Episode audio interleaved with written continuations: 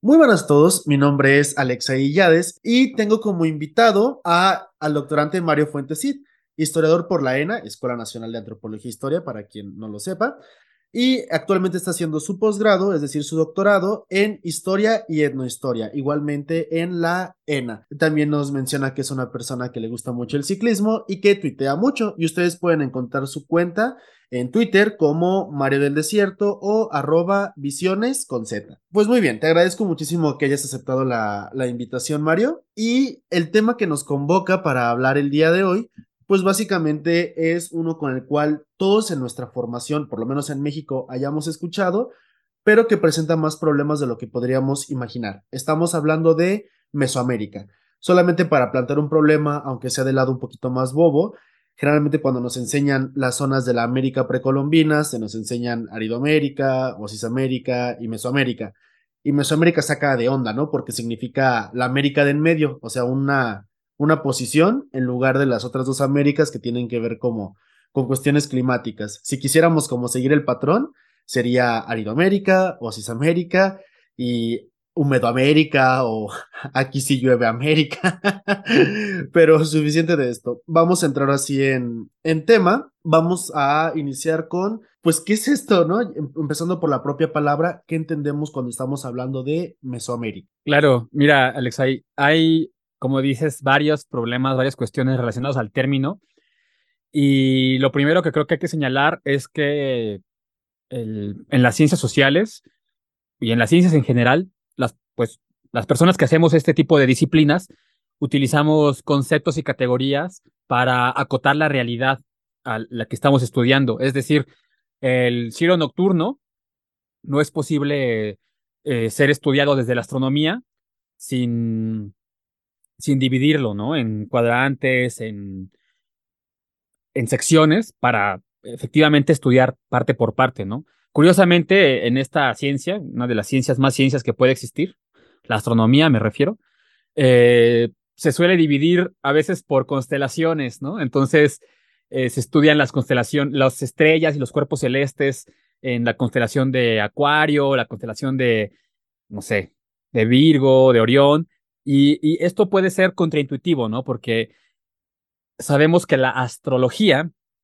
pues no, no es ni pretende ser una ciencia, pero, y entonces hace uso como de estas, de estas constelaciones que son eh, categorías completamente arbitrarias, ¿no? Es decir, una persona en algún siglo dijo, esto se parece a un perro, esto se parece a un, un guerrero, y a partir de aquí en, en este cuadrante se le va a llamar. Entonces, lo que quiero decir es que, de la misma manera, Mesoamérica es un concepto arbitrario, muy y muy arbitrario. Y hay gente que pensamos que más que un concepto es simplemente una noción, porque no está, no queda muy bien en claro en dónde termina y dónde empieza, y según el criterio con el que se le estudie, se puede ampliar o se puede reducir el concepto o la noción, como decía yo, y entonces aquí es donde empiezan los problemas, ¿no? En esta delimitación del tema, vamos a decirlo así. Y por ejemplo, para empezar con un piso común, Generalmente, ¿de qué estamos hablando cuando se utiliza la palabra Mesoamérica? Claro, pues se, se, utiliza eh, en tres términos. Principalmente, los más importantes o los usualmente más importantes serían las clásicas coordenadas y vectores de la arqueología y de la historia. Hay una delimitación temporal y hay una delimitación espacial. La más importante aparentemente es la delimitación espacial. Entonces, Mesoamérica, en términos concretos, se le refiere a un espacio bastante grande, un territorio bastante grande, que abarca los países de Belice, Guatemala, parte de Honduras, El Salvador, Nicaragua y todavía hasta Costa Rica. Y, por supuesto, una porción muy importante del actual territorio del Estado mexicano, que va más o menos, así como decías tú de Húmedo América, va más o menos desde Sinaloa hasta Chiapas y desde eh, Tamaulipas eh, hasta, pues, hasta Veracruz, Quintana Roo, en fin, ¿no? Pero es, digamos, a grandes rasgos, ¿no? A, muy, muy grandes rasgos. Y temporalmente se refiere a un periodo anterior a la conquista, aunque aquí hay un gran debate, hay un gran problema, porque digamos que mm, este es, aquí, aquí es donde puede haber más, más dificultades para, para, para definirlo, ¿no? Espacialmente, dónde empieza y dónde acaba Mesoamérica es muchísimo más difícil. Y la tercera gran categoría sería como se refiere a un conjunto de rasgos culturales. Sería, ¿no? Tenemos tiempo, espacio y cultura, son como las tres grandes coordenadas con las que se define Mesoamérica. Y culturalmente también parece haber ciertas nociones en común, pero nuevamente, cuando nos vamos a los puntos concretos, algunos lugares son más mesoamericanos que otros, y esto tiene un gran, gran problema. Más o menos. Por ejemplo, ¿dónde surge el término? Bueno, el término surge de una gran preocupación por parte del Estado mexicano hacia los 40 por tener un área muy parecida a las que tuvieron las grandes civilizaciones del mundo antiguo. Es decir, no queda ninguna duda que aquí en América, en esta parte del territorio, hubo civilizaciones. Digamos, eso no hay duda. Ahora, ¿en qué medida se desarrollaron? Bueno, eso es otro gran problema. Pero entonces tenemos la parte de, del Ganges, del Yangtze, Yangtze-Kiang, y tenemos la parte del creciente fértil, ya saben, ¿no? Egipto y Mesopotamia. Entonces, Mesoamérica, si te fijas, comparte raíces con esta Mesopotamia, entre ríos, ¿no? Entonces, el término surge en los 40 como una, una forma patrocinada y promovida por el Estado mexicano para dar un nombre a esta gran área civilizatoria que pudiese ser equiparada a las del mundo antiguo. Entonces, concretamente hubo una reunión, treinta y tantos, cuarenta y tantos, en las cuales se, digamos, todo esto que se, que se, conocía, todo lo que se definió sobre Mesoamérica, pues ya se conocía. Solamente le pusieron en, en cajoncitos y le inventaron un nombre, lo padrinaron, pero todo esto ya se conocía. Y entonces fue en esta reunión que se, que fue una reunión para delimitar las áreas culturales, que era una forma de hacer antropología, arqueología muy en moda en, en esas épocas, pues alguien decidió, creo que Humberto Jiménez Moreno, me, parece, si no mal recuerdo, creo que fue el que decidió que se llamara Mesoamérica. Después se le encargó a una persona que se llamaba Kirchhoff, Paul Kirchhoff, eh, redactar toda esta serie de debates que se tuvieron en, en estas mesas y surgió este gran famosísimo panfleto de Mesoamérica, áreas culturales, límites geográficos, en fin. Allí surge el concepto de Mesoamérica, a partir de esas reuniones. Sin embargo, tú ya nos has dicho que entonces es un producto del estado de la necesidad de la antropología, la arqueología de esa época, pero el término se mantiene. ¿Por qué? ¿Por pura tradición o si hay un espectro de explicación que nos permite hacer algo con la palabra? Lo que definitivamente es verdad es que es un término que funciona. O sea, digamos, eso es verdad. Tú dices Mesoamérica y aún a pesar de estas grandes márgenes que pueden ser ambiguos, es un término que te resuelve muchísimo, ¿vale? Entonces, porque antes de Mesoamérica se usaba el concepto de América Media. O sea, ya existía este concepto, nada más lo, le, llamaron de otra manera, pues, o sea, no creas que se lo inventaron allí de, repente, ¿no? Entonces es un concepto que sirve y, y es un concepto que te delimita muy bien a cierta área y a cierto tipo de desarrollo cultural. Sobre todo, que fue muy importante dejar en claro y, como, o sea, mira, a ver, quiero que, que, quede claro que lo que está aquí en juego, la gran angustia de la, de la antropología mexicana es, y ya lo dije hace ratito, es dejar en claro que en México hubo una civilización como las que hubo en el mundo antiguo. Eso es el gran, la gran angustia que hay que resolver. Entonces, esa, esa civilización se desarrolló de, de, manera muy característica, basada en muchos, en ciertos aspectos. Uno de ellos es, o dos de ellos, es la, la agricultura, ese es el fundamental, y la otra es la presencia de ciudades, ese es fundamental, porque agricultura ha habido en, eh, digamos, prehispánicamente, pues desde Norteamérica, en Washington y todas estas partes, hasta el sur, ¿no? Hasta casi hasta la Araucanía, o la llamada Araucanía, ¿no? En las Antillas. Pero civilización, o sea, no, no, es algo que yo, que yo comparta, ¿no? Por supuesto. Pero civilización solamente se considera que hubo dos en los Andes y, en, y, en, Mesoamérica. Entonces, esa es la gran preocupación, pues, este, que, que, que se quiere decir con el término. Entonces, cuando tú dices Mesoamérica, digamos, es muy útil, sirve, porque te está refiriendo a una parte y a un desarrollo cultural o civilizatorio muy, muy concreto. Entonces, se mantiene, eh, se mantiene por eso. Pero, pero, pero sigue siendo problemático. Es muy problemático. Si quieres, al rato después hablamos de, de, de por qué es problemático. Con lo que comentas, me surge una duda. Generalmente hablamos de la cultura andina, pero en el caso de Mesoamérica son las culturas mesoamericanas. Y eso tiene que ver con la pregunta de que en este mismo sentido que tú comentas, de que hay que hacer una comparación que iguale el, entre comillas, porque tampoco lo comparto, México antiguo con la civilización antigua, es que también se hace la división temporal, ¿no? que corresponde a preclásico, clásico y posclásico. ¿Sí va por aquí entonces? Claro, esta, digamos, la historia de por cómo se llegó a estos eh, segmentos temporales es, muy compleja y no creo poder abordarla aquí, pero digamos que fue muy, fue muy, igualmente, fue muy cómodo. Y segundo, en donde se vea, pues este clásico se puede extender un poquito más desde el 900 hasta el 1100, por ejemplo, en, el caso de la zona maya, ¿no? Se habla de un clásico terminal, o en el caso del centro de México se habla de un epiclásico, pero, pero tiene que ver, sobre todo el, el, el preclásico, que en algunas eh, tradiciones se llama periodo formativo. Es este periodo donde, donde se supone que se transita de la caza y la recolección, es decir, del nomadismo, hacia un proceso de sedentarización.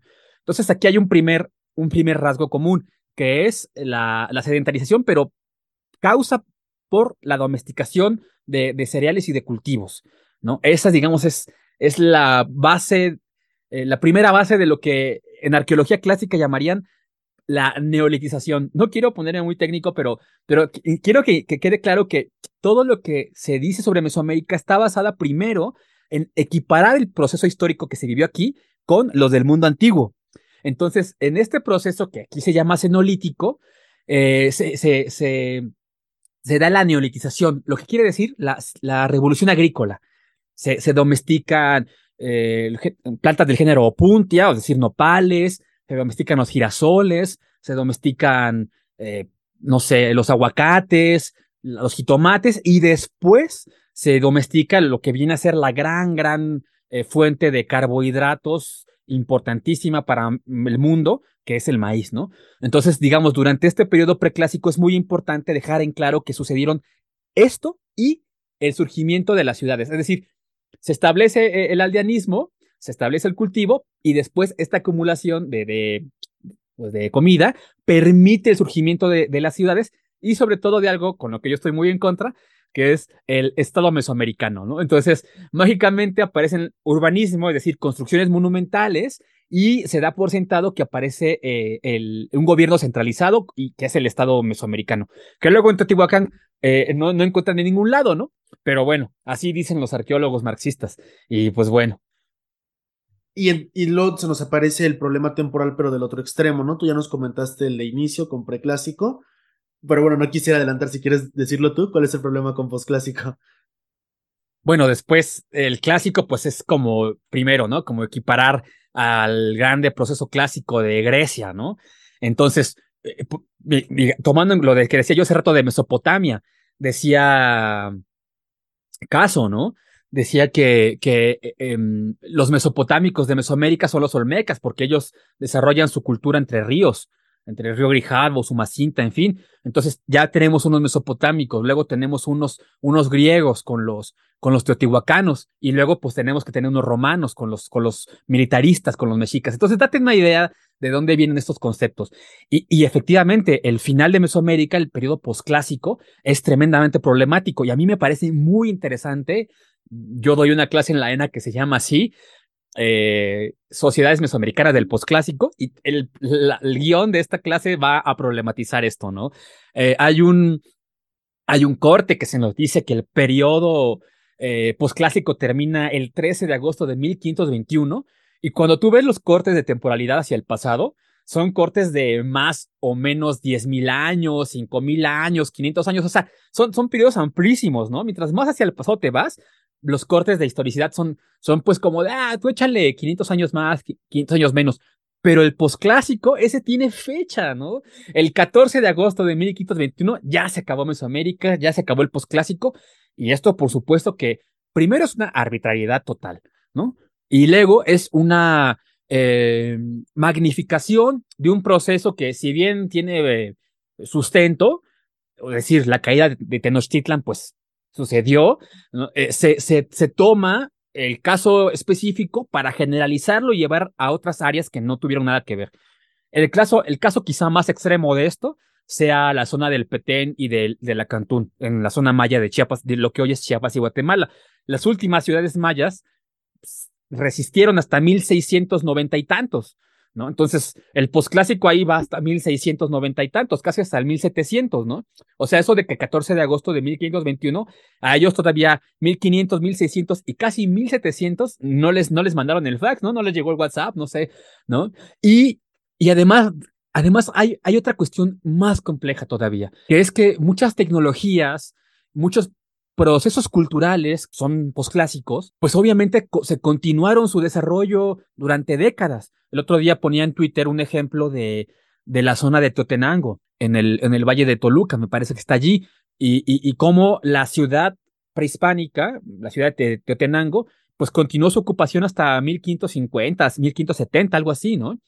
Y, pero, y empiezan a aparecer en el registro arqueológico enterramientos indígenas, pero con nuevos materiales como clavos o vasijas para aceite, en fin. Y otro ejemplo que también me parece muy interesante, la minería de la obsidiana, es decir, si es verdad que con, con, la irrupción española llegaron nuevos materiales, nuevas herramientas como el, como el hierro sobre todo, tijeras, cuchillos, en fin, pero pues era carísimo comprarlas y era tardadísimo traerlas desde España, ¿no? Entonces, la minería de obsidiana fue, fue muy, muy importante, por lo menos el primer siglo colonial, y ahí es donde yo propongo detonar esta arbitrariedad del Estado mexicano, que es la división entre periodo prehispánico y novohispánico, pues es una arbitrariedad, es un invento. Yo lo propongo y, empezar a hablar de un posclásico extendido, ¿sale?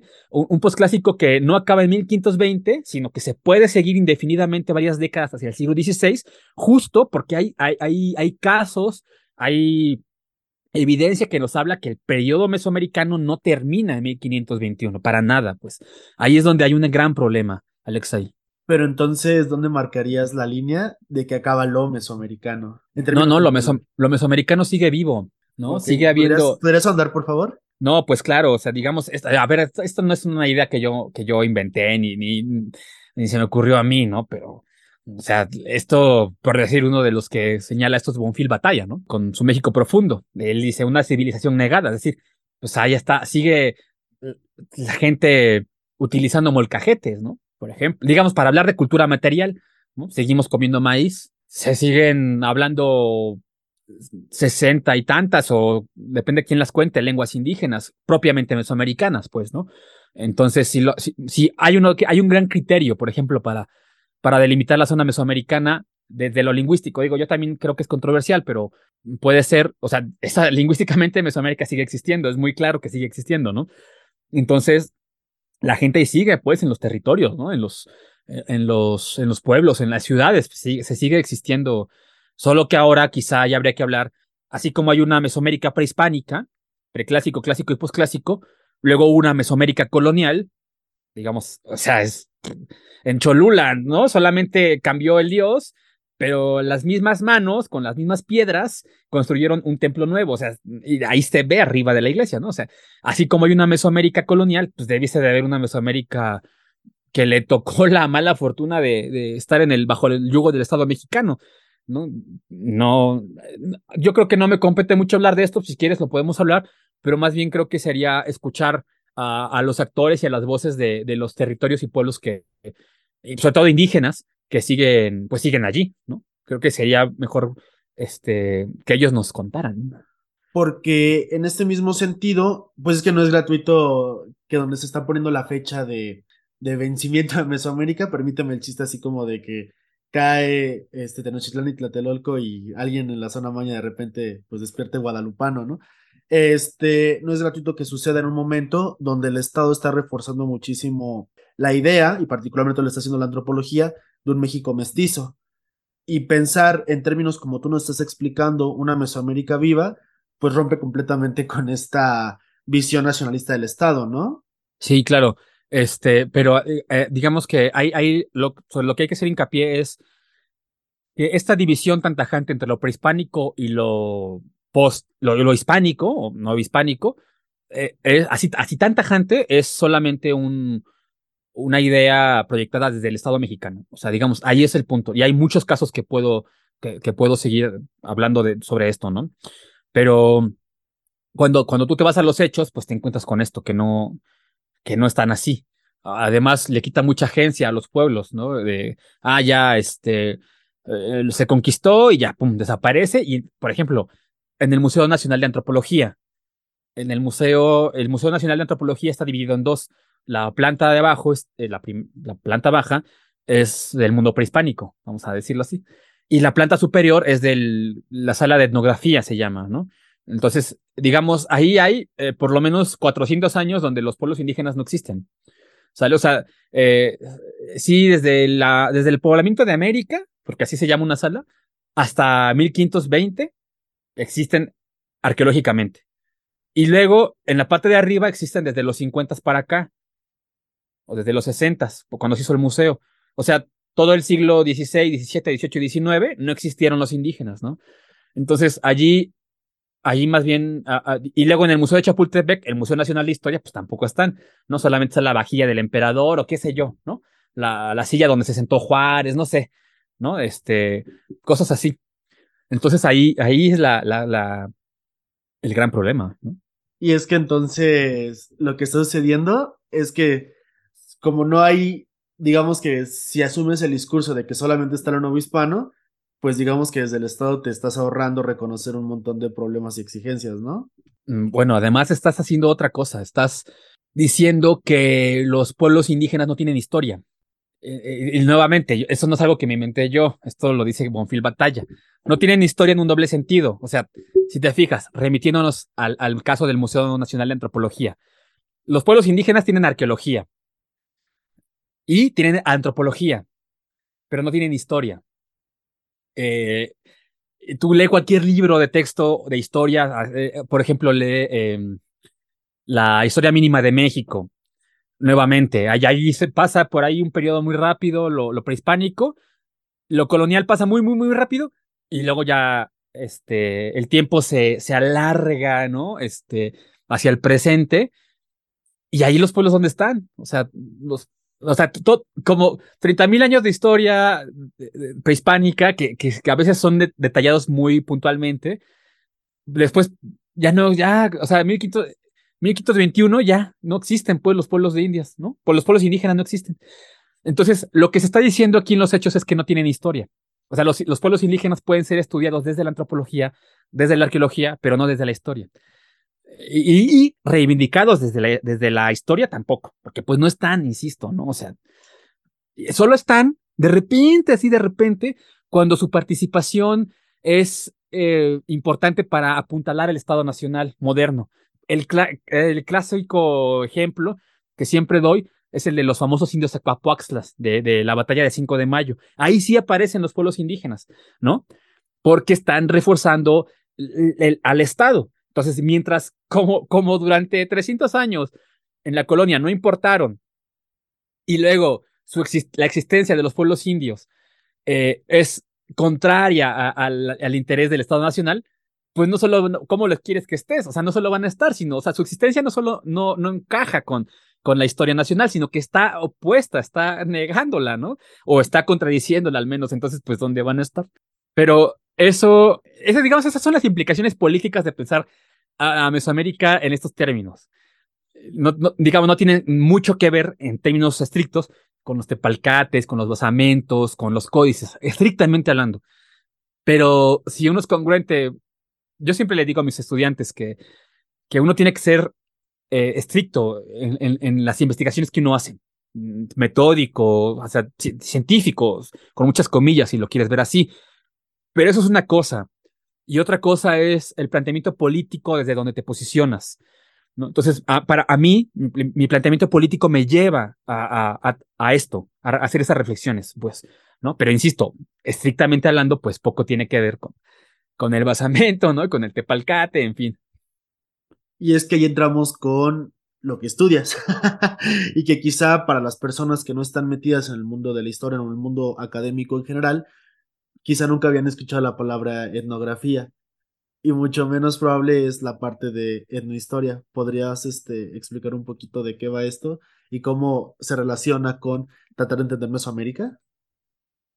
Uh, no sé si sea yo la persona más adecuada para hacer esta pregunta y lo dije apenas en otra charla que tuve, porque, bueno, en principio la etnohistoria está muy, muy buleada, digamos, yo no comparto eh, los, desde dónde viene ese, ese bullying, pero sí tengo eh, críticas muy, muy fuertes, ¿no? Hacia eso, ¿no? Entonces, eh, justo para remediar esta idea que yo decía de que los pueblos indígenas tienen antropología y tienen arqueología, pero no historia, justo para remediar esta, pues esta falta, es que se, se propone la etnohistoria, ¿no? Entonces, descrita muy malamente o muy vagamente como la historia de los que no tienen historia. Mm, yo, yo más bien creo que no se trata de eso. Yo más bien creo que la etnohistoria es una forma de llevar como al límite un proceso o ser congruente con, con un tipo de historia que se empezó a hacer a partir del, del mediado del siglo XX, que es la historia social, luego la historia cultural y, y, hacer preguntas.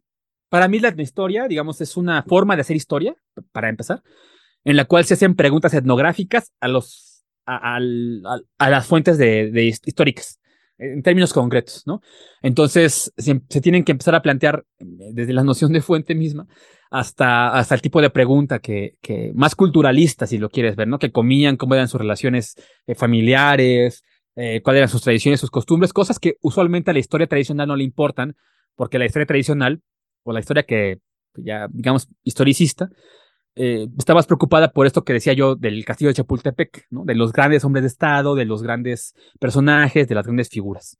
Entonces, no, mira, eh, yo sé que no te dije nada, que no, quizá no contesté tu pregunta, pero es un poco difícil para mí hablar de, de la historia porque yo, yo considero que es una forma de aproximarse a lo histórico y seguramente mis colegas eh, estén en desacuerdo y respeto su opinión equivocada, ¿no? Pero, pero pues bueno, ya digamos, cada quien tendrá que posicionarse desde, desde su punto.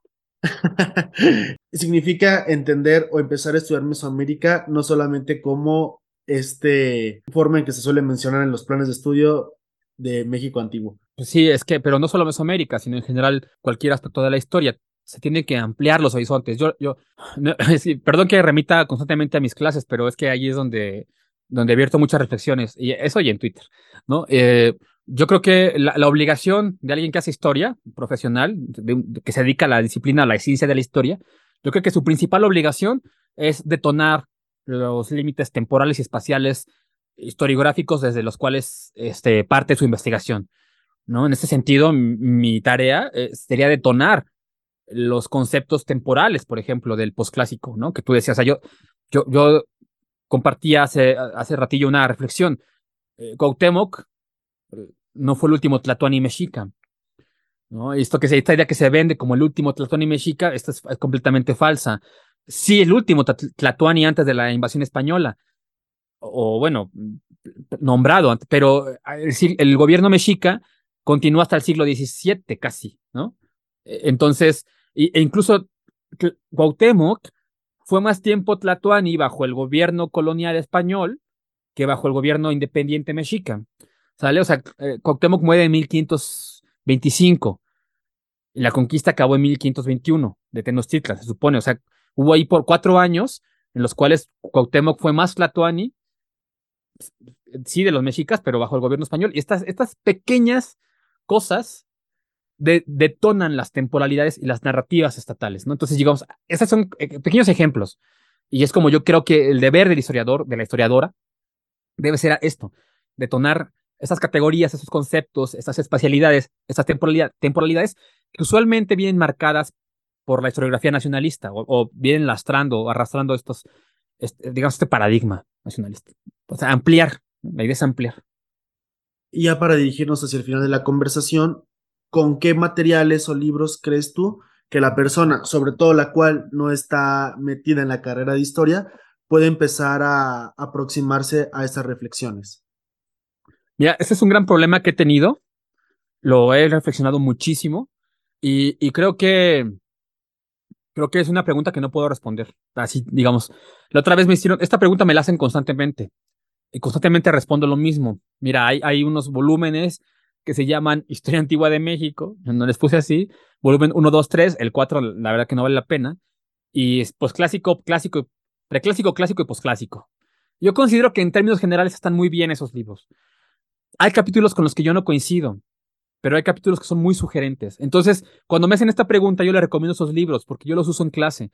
Pero, pero mira, yo creo que hay una gran responsabilidad de la persona que recomienda en hacer un acompañamiento de estas lecturas. O sea, yo, o sea, no te puedo dar regurgitado el contenido. desafortunadamente no existe esto, o afortunadamente quizá, ¿no? Porque tiene, implica un proceso reflexivo. Entonces, eh, entonces yo, le recomendé a alguien en Twitter, por ejemplo, este, este texto y alguien me respondió, ahora sí discrepo contigo, Mario, porque estos textos tienen artículos, capítulos muy feos, que no sé qué. Pero, eh, pero entonces, ¿qué le recomendarías? ¿No? Es decir, eh, y, les, le pregunté, bueno, tienes razón, o sea, cuando uno habla de una generalidad, forzosamente en la generalización quedan cosas por fuera, quedan matices, quedan cosas que, que eh, pues que tejer fino. Eso es, digamos, es forzoso. Entonces, eh, por ejemplo, la, revista Arqueología Mexicana, yo tengo mis grandes, grandes, grandes discrepancias con esta revista, pero creo que hacen un buen trabajo. Ahora, eh, este trabajo no puede ser nada más de lectura y contemplación, tiene que haber un acompañamiento. Desafortunadamente, este acompañamiento no siempre se puede dar. Por ejemplo, yo lo hago pues en mis clases, es decir, leemos el texto, más que sea bueno o malo, le, sacamos el debate eh, adentro, ¿no? Entonces no sé cómo responder a esta pregunta porque me parece que no existe y no sé si debería existir un libro que te lo resuelva a ti como gran público, ¿no? O sea, no sé, no, no, insisto, la generalización es un problema y en la recomendación hay una responsabilidad de acompañamiento también. Entonces es un tema muy polémico, ¿sale? Para, para, para hablar de esas cosas. Hay artículos críticos que yo siempre recomiendo, pero tienen a ser un poco densos y, tienen a remitir debates que tienen que ser explicados o que remiten a otros artículos, a otros libros. Entonces no nos podemos quedar nada más con una gran lectura.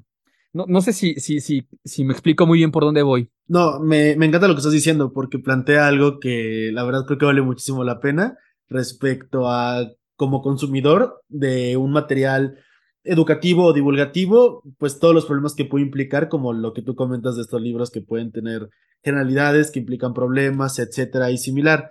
Ah, ahora, este, me queda otra, otra cuestión, que sería, entonces quizá lo que debería hacerse, por lo menos en parte, no digo que esto lo resuelva todo, sería hacer divulgación respecto a los debates que existen y no respecto a una serie de contenidos generales. Sí, por supuesto. Me parece que tú, si no mal recuerdo, o un compañero tuyo me, recomendaron tu podcast, ¿no? Me dijiste, escúchalo y chécalo qué tal, ¿no? Algo así. O, y sí. Fue, sí, sí, pasó, ¿verdad? Ajá. Entonces, entonces, había, yo escuché algunos, particularmente me quedo con dos. El de la historia de la lectura.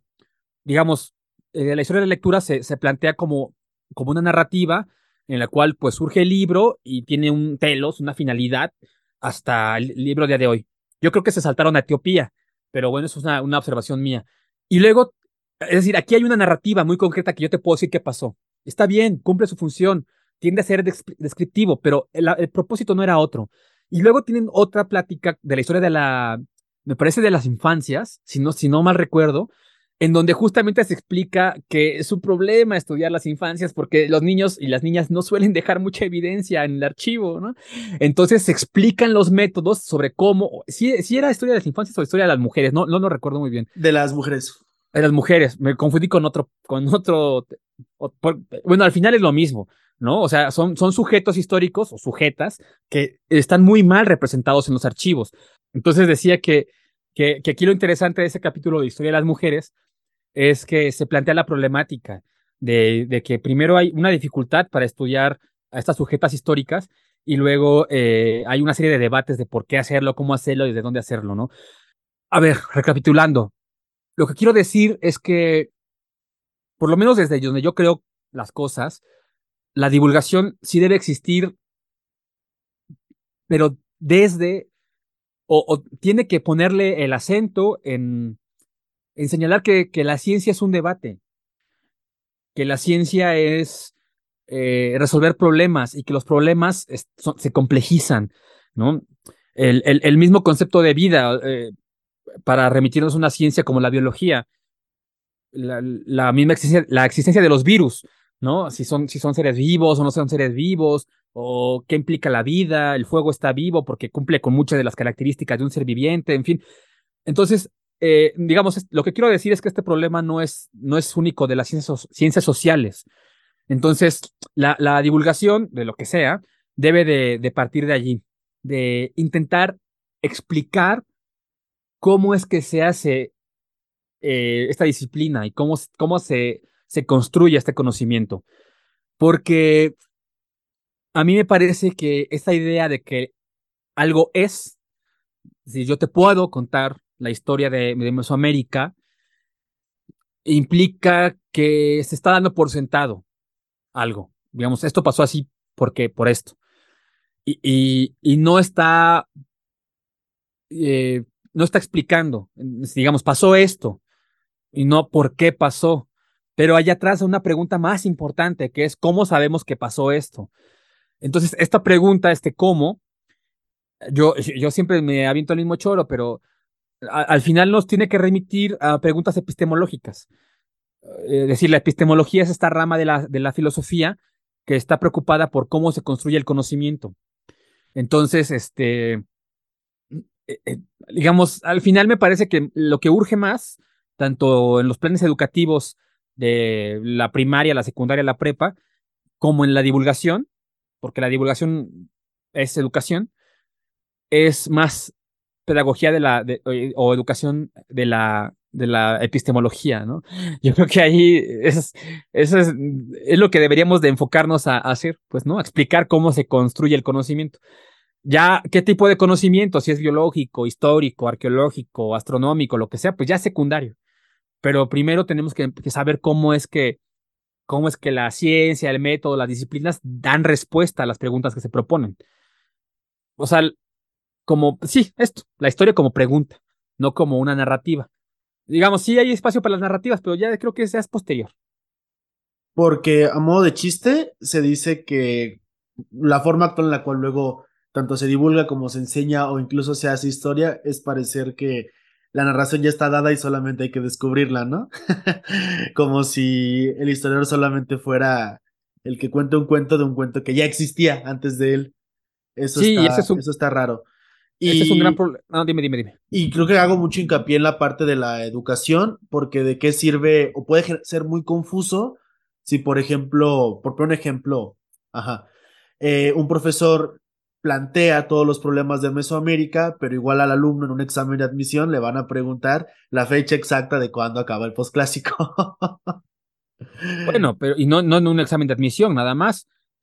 yo cuando postulé para entrar a cierto posgrado en cierta Universidad Nacional Autónoma de México que no voy a nombrar, este, me preguntaron cinco tlatonis mexicas, ¿no? Me dio mucha risa, pues, o sea, como, digamos, sí lo supe, pero como digamos, ¿eso qué? ¿No? O sea, entonces, mira, aquí hay un, un, gran problema y es que la, la, historia en la educación, por lo menos la educación básica, tiene un lastre muy grande, porque diría un retraso de 100 años, o sea, no se han enterado, pues porque no les conviene enterarse que la historia en 100 años de historiografía, de reflexión histórica, ha cambiado sus formas, sus métodos, sus preguntas. Entonces, la historia que, que, se estudia en la primaria, en la secundaria, en la preparatoria, poco tiene que ver, muy poco tiene que ver con la historia que se hace en las academias o en las universidades. Entonces, eh, y, esto se sabe, pues, ¿no? O sea, no es como que un gran descubrimiento, pero, pero pues yo digo, entonces no le, no le pongan nombre historia, o sea, cambien el nombre, porque cuando llegan los chavos, las chavas a la carrera de historia, llegan con una idea muy distinta de lo que es la historia en licenciatura, se confunden, se deprimen, se, le pierden sentido a la vida y pues, se quieren salir, ¿no? Yo digo, pues cambien el nombre, o sea, hay que ser sinceros, pónganle narrativas patrias o pónganle, eh, sí, eso, ¿no? Narrativas patrias, porque pues poco tiene que ver con cómo se hace la, la, la historia en las academias. Pero creo que la historia no es, no es la única que, que tiene este, este problema en la educación básica. Pero para exagerar, digamos, para exagerar, es como si, eh, como si enseñaras biología o física con libros de hace 100 años, pues. O sea, y no, y no quiere decir que los postulados de hace 100 años sean completamente erróneos, pero definitivamente algo avanzado, ¿no? La biología, la ciencia, la física en 100 años. Entonces, ¿por qué de repente sí se actualizan los contenidos de estas disciplinas? O un poco más, no siempre, pero las de la historia parece que estamos como en el siglo XIX, ¿sale? Entonces ahí, eh, eh, por eso es mi, llamada de atención. Pues hay que ponerle otro nombre, pues, ¿no? Hay que ponerle así, narrativas patrias, porque poco, poco tienen que ver con la historia profesional. nada más como dato curioso, ya hay este, en el plan de estudio, por ejemplo, de bachillerato de las, de las preparatorias incorporadas a la Universidad de Guanajuato, lo que antes se solía conocer como Historia de México 1 y 2, ya se llama directamente, en lugar de ser cuatro materias, ahora son dos, y se llaman Orígenes de México y México Contemporáneo. este, bueno, me recordó un poco lo que tú comentabas. Ah, salvo que quiera, bueno, tanto tú eres el invitado, no sé si tú quisieras hacer alguna reflexión final o similar ya para cerrar. Pues síganme en Twitter. Excelentísimo.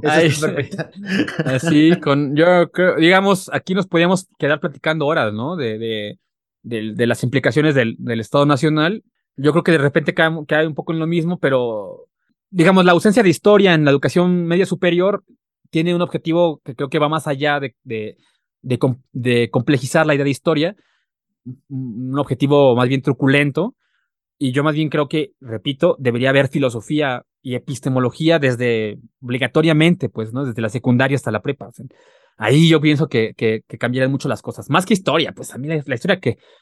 En, la licenciatura de historia, las reflexiones que tenemos se parecen más a las que se tienen en filosofía que a las que creemos desde la prepa, que es la historia. Entonces, eh, como para dejarlo por allí. Pero no, yo creo que ahí con esta me quedo y yo te agradezco mucho, Alexei, pero muchísimo, muchísimo esta, esta conversación y ojalá pues podamos seguir platicando, ¿no? Después. Te agradezco muchísimo tu participación, o sea, que nos haya aceptado eh, la conversación. Eh, toda la parte final creo que tiene que ser muy recordada por todos nuestros escuchas al momento de acercarnos no solamente a Mesoamérica, sino a cómo se nos suele enseñar la historia o tratamos de abordarla fuera de ciertos circuitos académicos. Y de esta forma te agradezco, me despido y nos vemos la próxima semana para un nuevo capítulo de Historia Platicadita Podcast. Muchas, Muchas gracias.